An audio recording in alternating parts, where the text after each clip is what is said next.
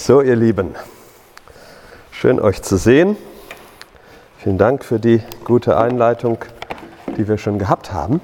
In der vorigen Woche haben wir von Jesus als Beter gesprochen. Ich glaube, ihr wart alle da und erinnert euch vielleicht auch noch. Und ganz kurz kam da auch äh, das Stichwort Gethsemane zur Sprache. Und das ist mir im Laufe der Woche nachgegangen. Deswegen möchte ich heute darauf etwas genauer schauen und lese deshalb mal zur Predigt die Gethsemane-Szene aus dem Matthäusevangelium. Das ist Matthäus Kapitel 26 ab Vers 36. Dort lesen wir, dann kommt Jesus mit ihnen, mit den Jüngern, an ein Gut oder an, eine, an einen Ort, eine Liegenschaft, würden wir heute sagen, ist egal, jedenfalls an einen Ort namens Gethsemane. Und er spricht zu den Jüngern, setzt euch hierher, bis ich hingegangen bin und dort gebetet habe. Und er nahm den Petrus und die zwei Söhne des Zebedäus mit und fing an, Johannes und Jakobus, und fing an, betrübt und geängstigt zu werden. Dann sagt er zu ihnen, meine Seele ist sehr betrübt bis zum Tod. Bleibt hier und wacht mit mir. Und er ging noch ein wenig weiter und fiel auf sein Angesicht und betete und sagte, mein Vater, wenn es denn möglich ist, so geht dieser Kelch an mir vorüber. Doch nicht wie ich will, sondern wie du willst. Und er kommt zu den Jüngern zurück und findet sie schlafend. Und er sagt zu Petrus, nicht mal eine Stunde konntet ihr also mit mir wachen? Wacht und betet, damit ihr nicht in Versuchung kommt. Der Geist ist zwar willig, aber das Fleisch ist schwach. Wiederum zum zweiten Mal ging er hin und betete und sagte, mein Vater, wenn dieser Kelch nicht vorübergehen kann, ohne dass ich ihn trinke, dann soll dein Wille geschehen. Und als er zurückkam, fand er sie wieder schlafend, denn ihre Augen waren schwer, müde. Und er ließ sie, ging wieder hin, betete zum dritten Mal und sprach wieder dasselbe Wort. Dann kommt er zu den Jüngern zurück und spricht zu ihnen, so schlafft denn weiter und ruht aus. Siehe, die Stunde ist nahe gekommen und der Sohn des Menschen wird in Sünderhände überliefert. Steht auf, lasst uns gehen. Siehe, nahe gekommen ist, der mich ausliefert oder der mich verrät. Diese Szene, diese Geschichte von Gethsemane ist für viele Christinnen und Christen eine sehr merkwürdig anmutende Geschichte. Merkwürdig deshalb, weil man doch mit der Frage sich konfrontiert sieht, wird uns hier nicht ein, ein schwacher Jesus gezeigt? Ja, einer, der seine Gefühle nicht im Griff hat, der in Tränen aufgelöst, verzweifelt ist? Ich meine, das gehört sich doch schon für den deutschen Mann nicht, ne? also jedenfalls nicht für uns ältere deutsche Männer. Äh, ich denke, ihr seid auch ähnlich erzogen worden wie ich. Das gehört sich doch schon nicht für uns, wie viel weniger für Jesus Christus. Jesus, der hat doch souverän zu sein, der hat doch über den Dingen zu stehen.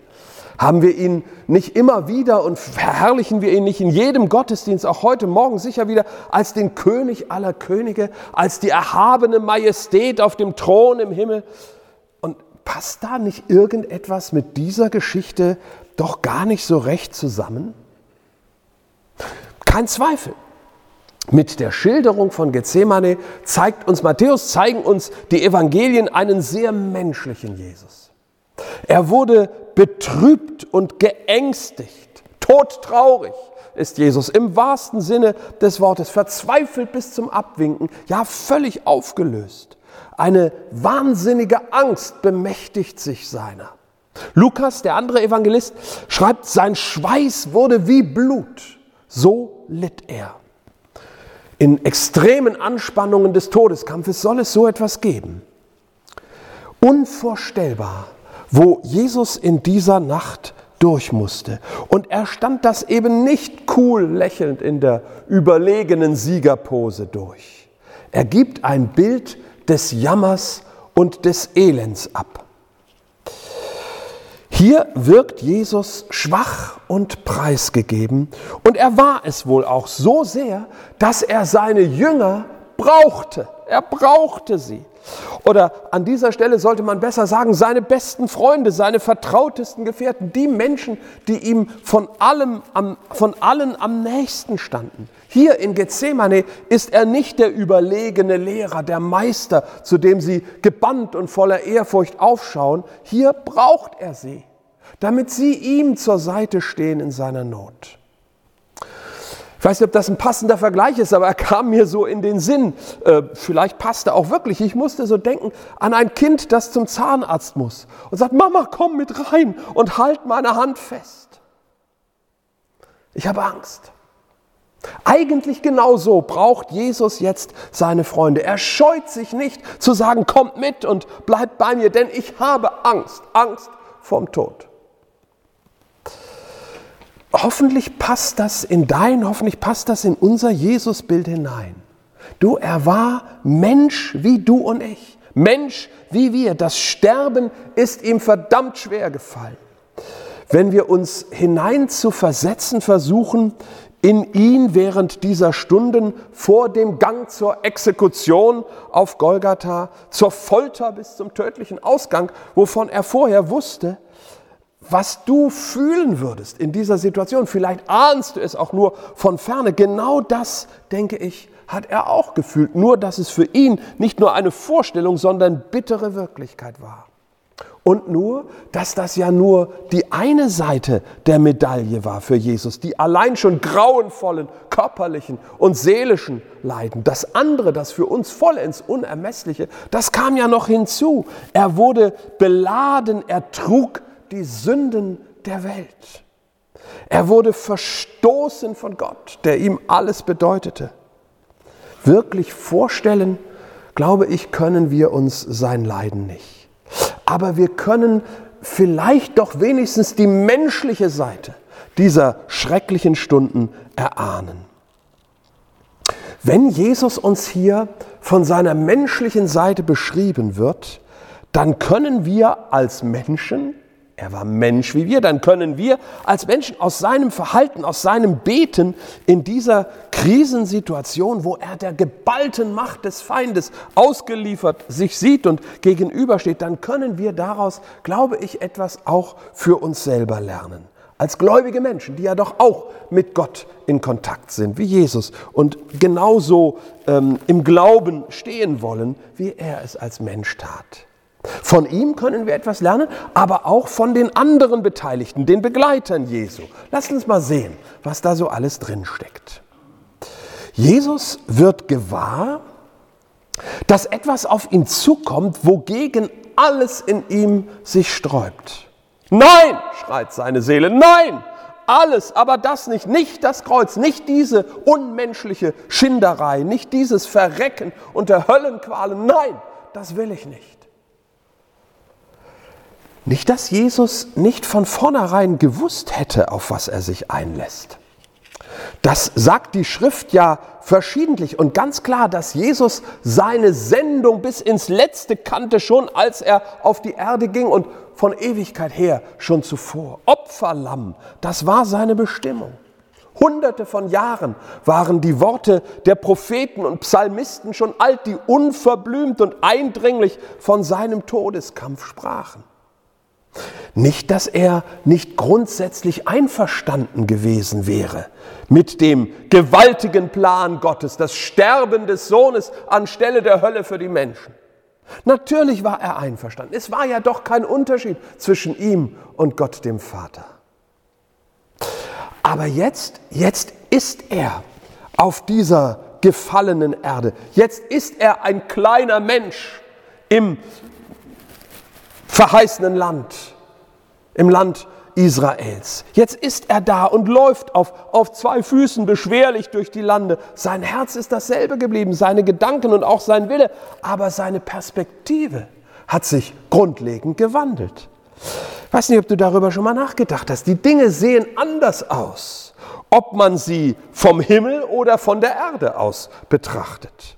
Was vom Himmel überschaubar ist und sieht man ja schon, wenn man sich nur mal in ein Flugzeug setzt, vielleicht sogar klein und niedlich aussieht, das ist auf Erden unter Umständen riesengroß und gigantisch, ja furchteinflößend und unüberwindlich. Könnt ihr es euch vorstellen? Plötzlich merkt Jesus, Mann, jetzt ist es soweit. Und wie die Niagara-Fälle bricht die Angst über ihn herein. Vielleicht gerade weil er den nächsten, den letzten Akt seines irdischen Weges schon so gut kennt. Wir vergleichen uns nicht mit Jesus. Das nicht. Aber das gibt es doch auch für uns. Ob du es womöglich schon mal erlebt hast, dass vielleicht immer, wenn du betest, dir ein Weg vor Augen steht, den du wirklich nicht gehen möchtest. Oder eine Aufgabe, für die du dich nicht gerüstet fühlst.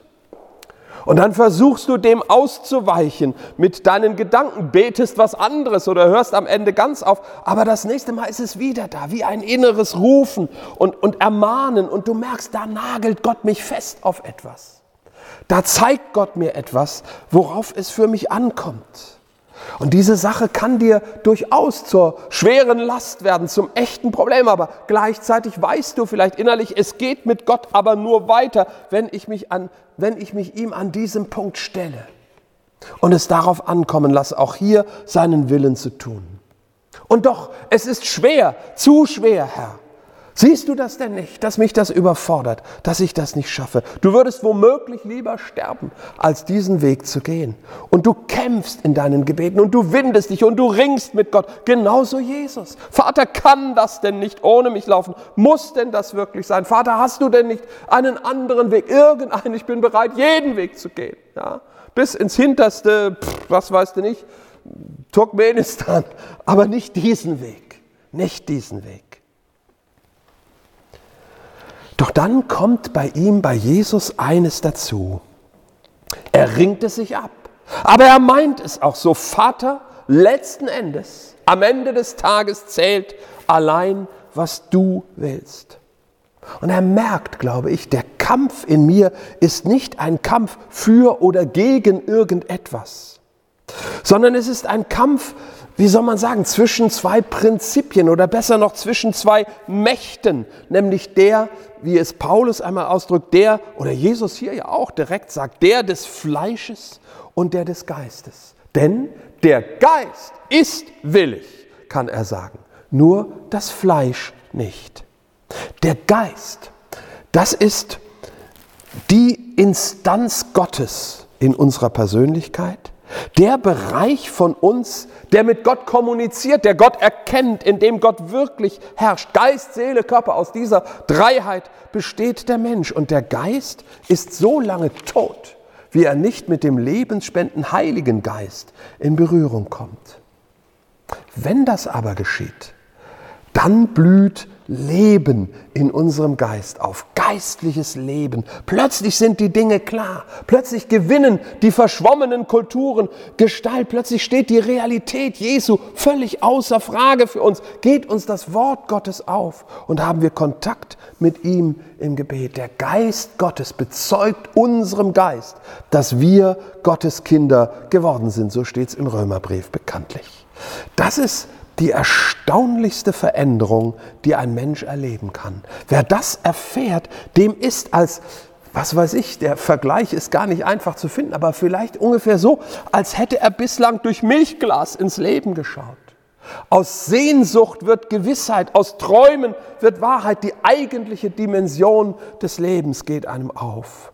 Von da an bewertest du die Dinge von Gott her und es wird so fad und vage, was zu ihm keinen Bezug hat in deinem Leben. Man fischt doch nicht in trüben Pfützen, wenn man den ganzen Ozean vor sich hat. Das wäre ja völlig absurd. Nein, der Geist ist willig.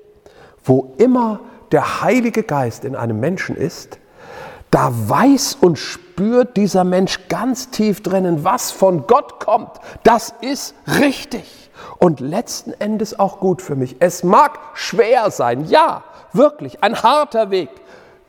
Öfter oder vielleicht sogar immer, auch mit der Station des Sterbens, des Preisgebens und des Loslassens. Aber richtig. Wie könnte verkehrt sein, was von Gott für mich erdacht und vorbereitet ist? Und darum gibt es zum Gehorsam keine Alternative, keine echte, keine gute, niemals. Wenn uns das nicht wirklich in der Tiefe klar ist, oder wem das, ich glaube hier unter uns ist es uns allen klar, aber wem das nicht wirklich in der Tiefe seines Herzens klar ist, dem würde ich zwei Fragen stellen. Nämlich erstens, ist wirklich dein Geist lebendig geworden? Oder ist da vielleicht immer noch eine tote Ruine in dir, wo eigentlich das Lebenszentrum Gottes sein sollte?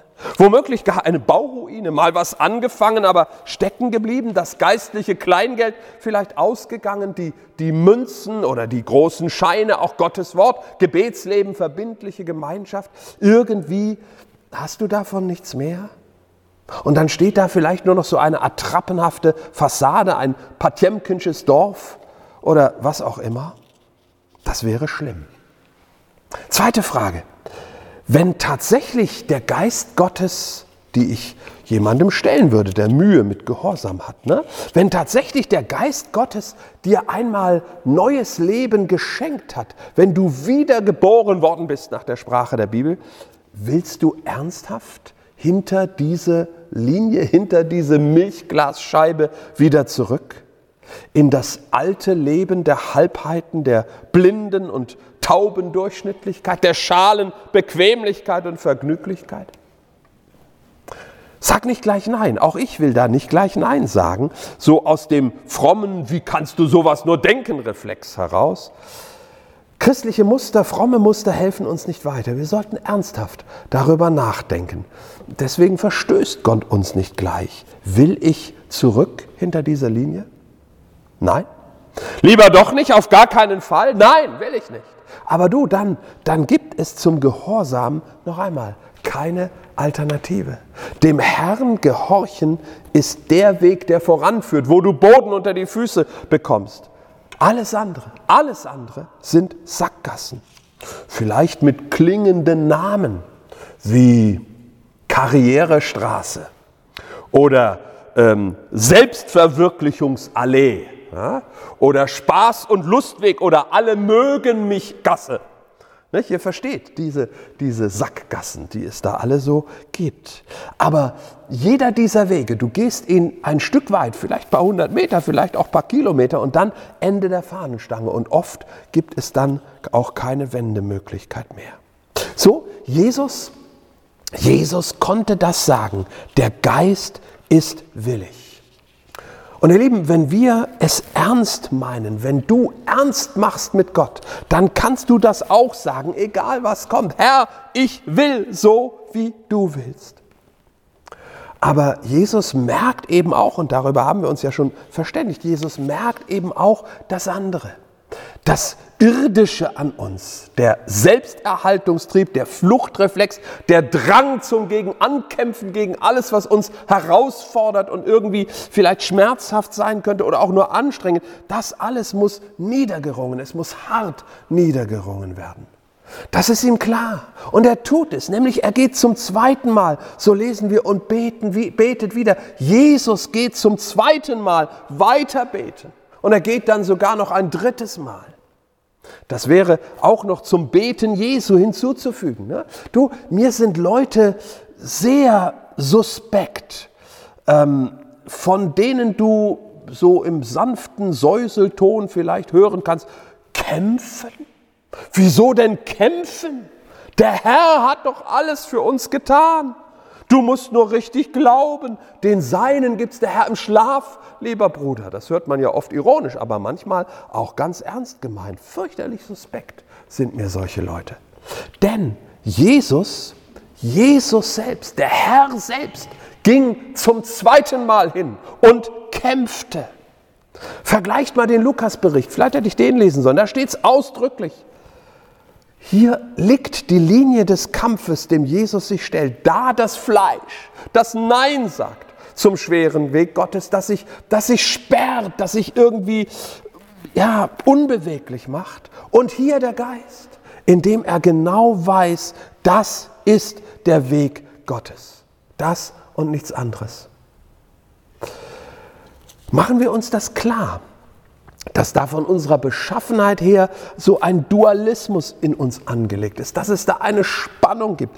Paulus sagt es so im Galaterbrief, denn das, das Fleisch begehrt auf gegen den Geist.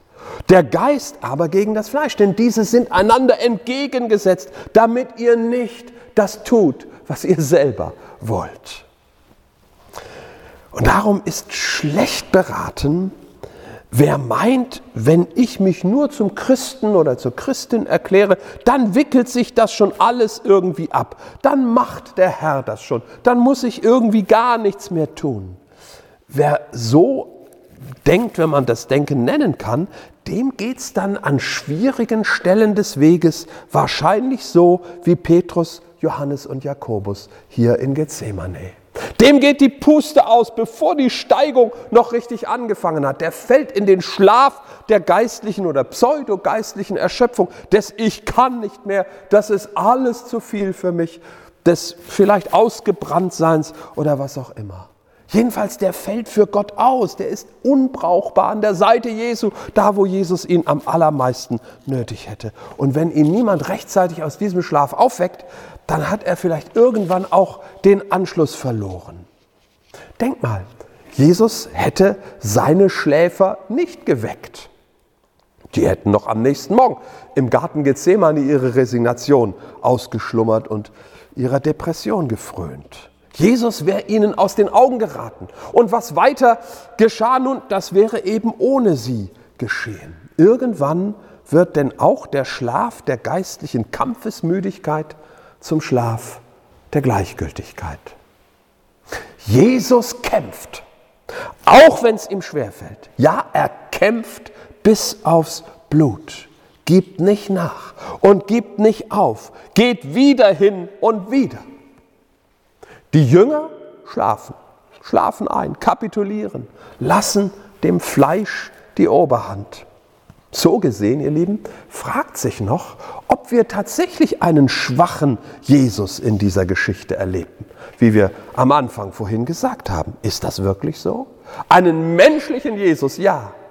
Und ich bin froh, Jesus so menschlich sehen zu dürfen. Aber einen schwachen, verglichen mit den Jüngern, wer ist denn da eigentlich schwach? Die Frage an uns heute Morgen ist, wollen wir es machen wie Jesus? versuchen mit aller Kraft und Entschiedenheit es zu machen wie Jesus oder wollen wir uns eben der Versuchung zum Aufgeben überlassen, wie es die Jünger hier taten? Die Schrift sagt, um bei dem Begriff des Fleisches zu bleiben, wir sind dem Fleisch nichts schuldig. Lies es nach Römer 8, Vers 12. Nur der Teufel, der der Vater und Prototyp der Lüge ist, der macht uns weiß, dass wir nicht widerstehen können. Dem Verlangen nach dieser oder jener Sünde ebenso wenig wie dem Bedürfnis, es doch lieber zu lassen und aufzugeben, wenigstens mal für heute. Merk dir, das ist Lüge. Wenn du dich entscheidest, nach dem Wort Gottes und dem Vorbild Jesu zu handeln, dann wirst du auch Kraft empfangen dann wirst du Kraft empfangen. Jesus sagt, ihr werdet Kraft empfangen, wenn der Heilige Geist auf euch kommt. Aber ihr werdet diese Kraft empfangen, damit ihr hingeht und auch indem ihr hingeht. Und nicht irgendwie in einer passiven Gleichgültigkeit und Apathie. So, wenn du dich entscheidest, nach dem Wort Gottes und nach dem Vorbild Jesu zu handeln, ich wiederhole das, dann wirst du Kraft bekommen zum Siegen, zum Kämpfen und dann auch zum Siegen und zum Durchhalten. Genügend Kraft, ja überschießende Kraft. Kraft, die dem Verlangen und Drängen des Fleisches allemal überlegen ist. Ich will jetzt gar nicht wieder von mir anfangen zu reden, aber vielleicht doch so viel. Ich bin, wie ihr wisst, mit 15 Jahren so mitten in meinen Sturm- und Drangjahren zu Jesus gekommen. Und das ist ja nun immerhin 48 Jahre her. Und nun ja, ich will das nur andeuten. Ich weiß, wovon ich rede. Ich habe diese Jahrzehnte nicht irgendwo in einem frommen Wolkenkuckucksheim verbracht. Genügend Kraft. Das hat Gott festgeschrieben. Ihr werdet leben. Und das heißt in der Bibel ja immer mit der Fülle Gottes, mit Heil, mit Freude, in Gerechtigkeit leben. Ihr werdet leben, Römer 8, Vers 13, wenn ihr durch den Geist die Handlungen des Fleisches tötet. Aber wir haben die Wahl. In demselben Vers einen Satz davor steht, wenn ihr nach dem Fleisch lebt, so werdet ihr sterben. Merkt ihr die Weisheit der Bibel? Was jetzt wie tot aussieht, ja und es auch ist, das eröffnet und erschließt erst das Leben, das wirklich diesen Namen verdient. Was immer wieder mal schwerfällt und ja, wozu ich mich vielleicht auch unter nicht ganz niedrigen Kosten vorm Herrn durchringen muss, das bringt mich am ehesten in den Genuss des Reichtums Gottes und der Frucht dieses Reichtums. Wohingegen der bequeme Weg, der mir eigentlich viel besser gefällt und den ich, wenn es nach mir gehen würde, sofort und ohne Umschweife einschlagen würde, der führt möglicherweise in den Schlaf der Resignation, in Gleichgültigkeit, vielleicht sogar in ein geistliches Nichts. So sieht's aus. Und halt fest, ich kann nicht anders, ist nicht wahr. Klipp und klar sagt die Bibel, ich sag's noch einmal, du schuldest dem Fleisch nichts, denn der Geist Gottes lebt in dir und du, du kannst dich entscheiden, wo es langgehen soll. Nur beides, beides haben kannst du nicht. Den Fleischeschlaf der Jünger, nach dem Motto, es komme, was da will, wir können es ja doch nicht ändern, und den Sieg und die Kraft Jesu. Das schließt sich aus. Denn das ist ja interessant. Zum Schluss, wenn wir gerade die Szene von Gethsemane nochmal weiterverfolgen, da vollzieht sich ja mit Jesus, dem Menschen Jesus, den wir hier sehen, da vollzieht sich ja mit Jesus eine Veränderung. Lukas wieder. Lukas gibt auch den Urheber dieser Veränderung an. Bei Lukas heißt es, es erschien ihm aber ein Engel vom Himmel der ihn stärkte. Matthäus weiß davon nichts, aber auch Matthäus gibt schon das zweite Gebet Jesu viel entschiedener, als viel entschiedener, ja viel gewisser, viel sicherer wieder als noch das erste. Beim zweiten Gebet, da strahlt Jesus schon einen viel größeren Frieden aus als beim ersten Mal. Er spricht zwar immer noch vom Vorübergehen des Kelches, aber er sträubt sich nicht mehr gegen ihn. Er hat ihn schon annehmen können. Jesus, der Mensch in dieser Situation der äußeren, äußersten Angespanntheit. Und beim dritten Mal, als Jesus vom dritten Beten zurückkehrt, da braucht er schon nicht mehr den Beistand der Menschen. Da hat er die lähmende Angst bereits überwunden. Da ist er wieder der, der das Regiment hat und der den Feinden in souveräner Überlegenheit entgegentreten kann. Da hat er schon gesiegt. Da ist der Sieg schon errungen in seiner Entschlossenheit, den Weg Gottes zu gehen und in der Kraft, die er offenbar inzwischen auch empfangen hat.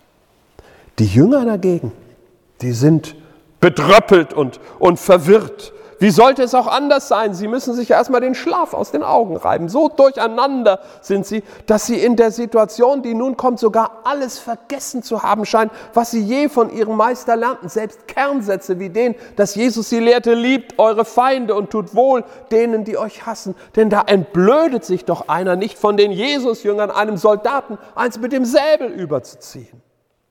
Vollkommen gegen alles, was in der Nachfolge Jesu selbstverständlich wäre. Aber wer dem Fleisch die Oberhand lässt, der kann dann auch nur mit den Waffen des Fleisches kämpfen, den brüchigen und rostigen, einen sinn- und aussichtslosen Kampf, ja einen todgeweihten Kampf, zu dem Jesus sagt wenig später im selben Kapitel, Matthäus 26, Vers 52, wer zum Schwert greift, der wird durch das Schwert umkommen. Das sind die Mittel des Fleisches, die nur zum Tod führen. Dennoch, ein Positives ist von den Jüngern zu sagen. Und das nun wirklich zum Schluss. Sie haben versagt, ja.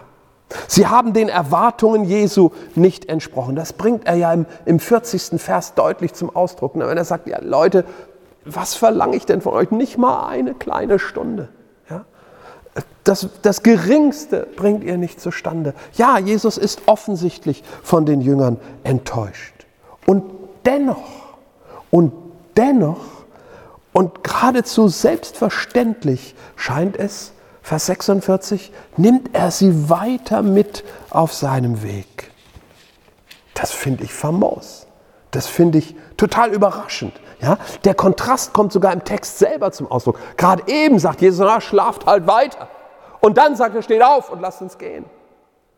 Also selbst, selbst in diesem Zustand, wo sie, wo sie keinem Leistungsparameter irgendeiner Religiosität genügen könnten und von weitem alles verfehlen, was sie von Jesus gelernt haben, selbst da in der Situation ihres äußersten Versagens nimmt Jesus sie weiter mit. Und natürlich, auch das können sich nicht die Jünger gut schreiben, sondern es ist eine weitere positive Aussage über Jesus. Jesus nimmt sie trotzdem mit. Jesus gibt sie nicht auf. Jesus lässt sie nicht liegen. Sie sind Jesus auch jetzt nicht egal. Und ich hoffe, dass dich das vielleicht auch ein bisschen tröstet, wenn dir möglicherweise diese Predigt heute Morgen zu streng ist, zu radikal war. Ich habe und ich will nichts, ich habe nichts zu revidieren und will das auch nicht, aber du sollst keineswegs entmutigt sein, sondern hör, es kommt auf deinen Willen an, ob du dich damit Gott auslieferst oder nicht. Und wenn du dich, wenn ich mich, wenn wir uns entscheiden, den geistlichen Kampf aufzunehmen, dann wird vielleicht uns trotzdem manches Mal der Schlaf noch einfach überwältigen. Und wenn das geschieht, du dann lass den Kopf nicht hängen und sag nicht, bei mir klappt's eben doch nicht, ach komm, ich gebe auf, was soll das alles, sondern wach wieder auf und sag, Herr, auf ein neues. Wir versuchen das nochmal. Wir gehen den Weg weiter. Ich lass dich nicht los, so wenig wie du auf mich verzichten willst. Und dass Jesus das nicht will, haben wir gerade gesehen. Und schau, dann wirst du, ich bin mir sicher, dann wirst du bald Sieg haben und im Willen Gottes sein. Darauf können wir uns verlassen. Das Versagen, das Schlappmachen der Jünger hat nicht zur Folge, dass Jesus sie stehen lässt.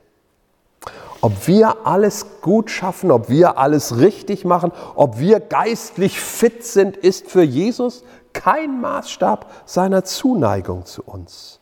Das nicht. Sondern er nimmt dich, er nimmt mich trotzdem mit. Und er macht halt mit uns einen neuen Versuch. So ist er. Sein Lieben hört nicht auf.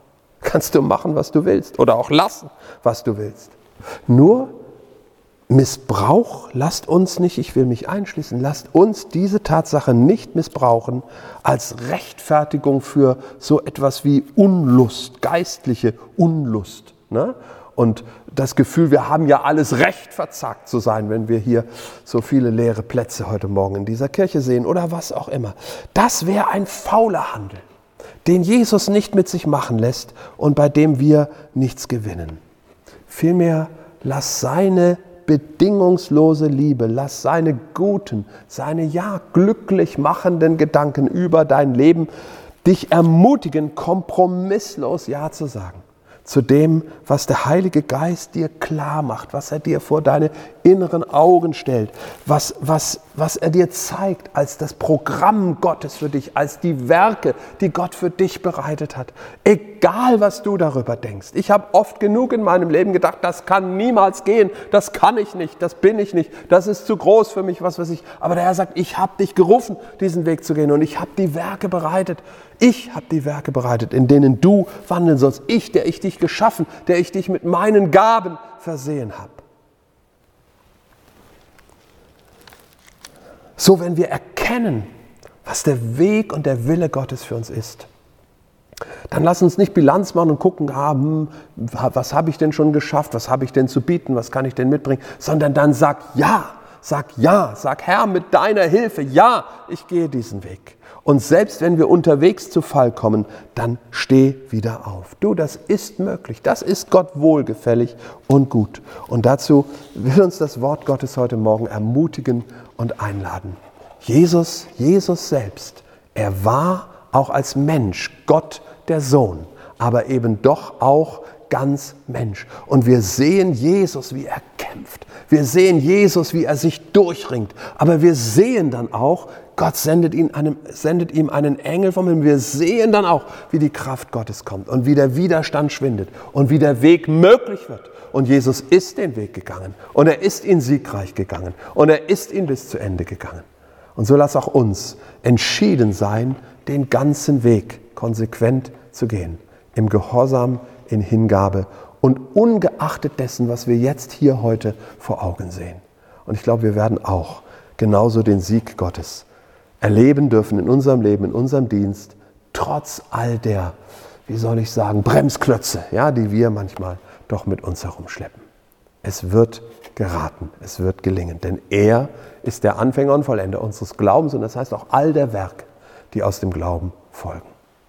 Und so lasst uns den Herrn anbeten und lasst uns ihm Antwort geben, indem wir auch eben diese Entschiedenheit ihm sagen und uns ihm mit unserem Leben aufs Neue anvertrauen. Seid gesegnet. Amen.